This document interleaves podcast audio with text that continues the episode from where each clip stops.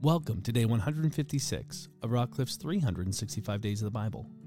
Today I want to share a highlight from our readings, which can be found in Proverbs chapter 10 through chapter 12, with a focus on chapter 12, verses 16 to 19. The vexation of a fool is known at once, but the prudent ignores an insult. Whoever speaks the truth gives honest evidence, but a false witness utters deceit. There is one whose rash words are like sword thrusts but the tongue of the wise brings healing.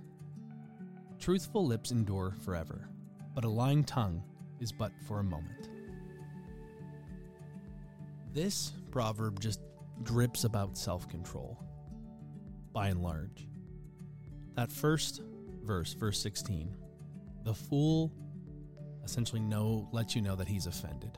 And we live in a culture that loves to be offended we, we live in a culture that seeks to be offended because in our offended state, we can claim victimhood.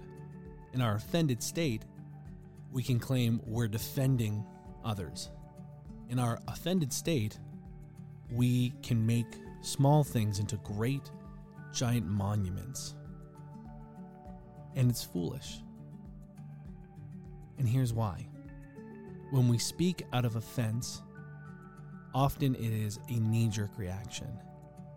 And the moment we react quickly to anything, we open ourselves up to making very strong statements. And the problem is, is when you make a statement publicly, a, a statement, uh, a retort, you are now obligated or you feel obligated to defend it.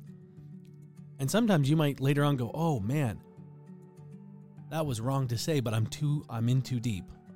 And I've seen this happen where people in private have gone, "Yeah, I know I might be in the wrong here," or "I may have taken this too far." But they've already put on that display, they've already put on that front, and now to come back from it, they're worried that they'll look foolish. And you can save yourself looking foolish by just taking that extra time to wait, to think about it, to dwell on it. I have to struggle because sometimes my face betrays my thoughts and my feelings. And sometimes my face is just stuck on, uh, I look angry sometimes when I'm thinking deeply. The issue is when you say something that's out there and you can't you can't put it back in. The wise hides the insult. Not to say that there's not a time to speak to someone about maybe the hurtful words or the things that they've said, but give it some space, give it some time so that you can speak in truth and love, so that you can create opportunity for growth for the person and even for your own soul. Like I said, we live in a world that likes to be offended. Half the time we're offended for other people. And all that does is, is it creates needless weight for us. And rather than help our friends find healing or learn how to weave through their hurt, we we help it fester. We create infection that spreads. And I say this because I think at any every point in time, 99.999% of us have consoled a friend in the wrong way. And rather than help them find a place of healing, we we add to their hurt because oh well, I can't believe they said that to you. How dare they? Rather than, you know what? Yeah, that sounds very hurtful. Maybe there's something going on. Maybe there's stuff happening behind the scenes. And not to justify when someone does something wrong or insulting, but people are complex and and very often I find in my experiences that when someone says something thoughtless, it's very rare that there's something deeply malicious behind it. There are people out there who are malicious. I'm not I'm not a fool.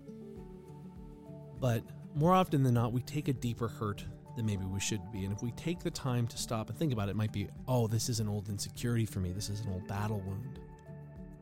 Oh, that person, they're just you know, they they they motor off a mouth a minute,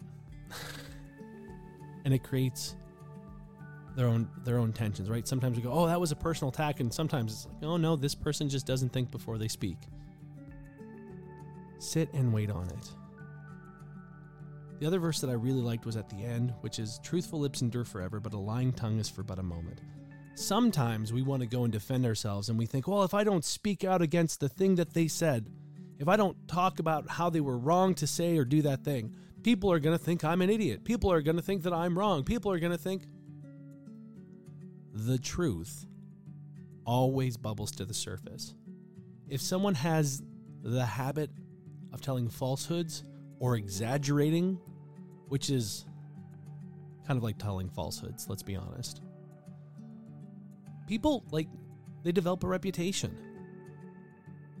Sometimes God will vindicate you down the road. Sometimes he'll do it immediately, but give him space to do that.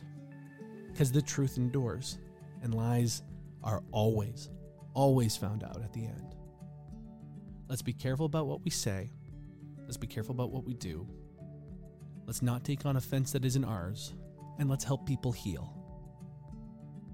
Maybe you can be encouraged by the word and built up in the spirit. Join us tomorrow for another highlight. And until then, be blessed.